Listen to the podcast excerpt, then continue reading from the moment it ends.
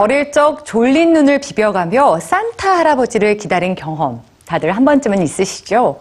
겨울이라고 하면 대부분의 사람들이 가장 기대하는 크리스마스가 이제 얼마 남지 않았습니다. 세계 각국에선 매해 연말을 어떻게 보내고 있을까요? 뉴스지에서 전해드립니다. 빨간 옷을 입은 산타들이 우르르 거리를 달려나갑니다. 산타 펀 런. 이곳은 한여름의 크리스마스로 유명한 호주. 그리고 이들은 산타 달리기 대회에 참가한 사람들입니다. 이 행사는 호주의 한 자선단체에서 장애 아동과 빈곤 아동들을 돕기 위해 시작됐는데요. 사람들은 참가비를 내고 다양한 산타 복장을 한 뒤 호주의 시드니 시내를 달립니다. 모인 금액은 전부 아이들에게 기부되죠. 호주의 산타클로스들은 도움이 필요한 아이들을 위해 달리기라는 선물을 하고 있습니다. 온통 붉은 물결을 이루는 다른 나라의 크리스마스와는 다르게 페루에선 매해 색다른 분위기를 느낄 수 있는데요. 바로 크리스마스 이브. 페루 남부 쿠스코에서 열리는 Santuranticuy입니다.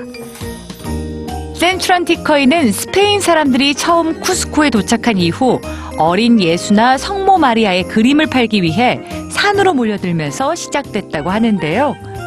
지금은 쿠스코를 비롯해 페루 전역에서 온 장인들이 1년 동안 만든 독창적인 수공예품을 선보이는 자리가 됐습니다. 이번엔 러시아의 얼음 할아버지 데드마로스입니다. 루돌프가 아니라 손녀 스네구로치카와 함께 집을 찾아오는 아이들에게 선물을 나눠준다고 하는데요. 단 선물은 공짜가 아니라는 사실. 아이들은 산타의 마음을 얻기 위해 노래를 부르거나 함께 춤을 추기도 한다고 합니다. 이날 하루를 위해 몇 개월 전부터 준비한다고 하니까 정성이 대단하죠? 러시아 정교회에선 율리우스력을 따라 1월 7일이 크리스마스인데요. 매해 마지막 날 사람들을 찾아오는 데드마로스는 한 해를 마무리하고 다가오는 새해를 축복해주는 역할을 하고 있습니다. 러시아에 얼음 할아버지가 있다면 이탈리아는 베파나라는 마녀가 있습니다.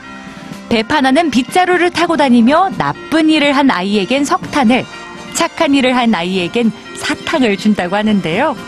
동방 박사와 함께 예수의 탄생을 축하하러 가던 베파나가 혼자 길을 잃게 됐고 만나는 아이들 중 한 명은 예수이길 바라며 아이들마다 선물을 나눠줬다는 전설에서 시작됐다고 합니다. 이렇듯 다양한 나라의 각양각색의 산타클로스. 어떤 모습이든 어디에 있든 크리스마스를 좋아하는 아이들에겐 상관없다고 하는데요. 그 자체로 사람들에게 기대와 기쁨을 주는 건 그 속에 나를 생각하는 따뜻한 마음이 담겼기 때문 아닐까요?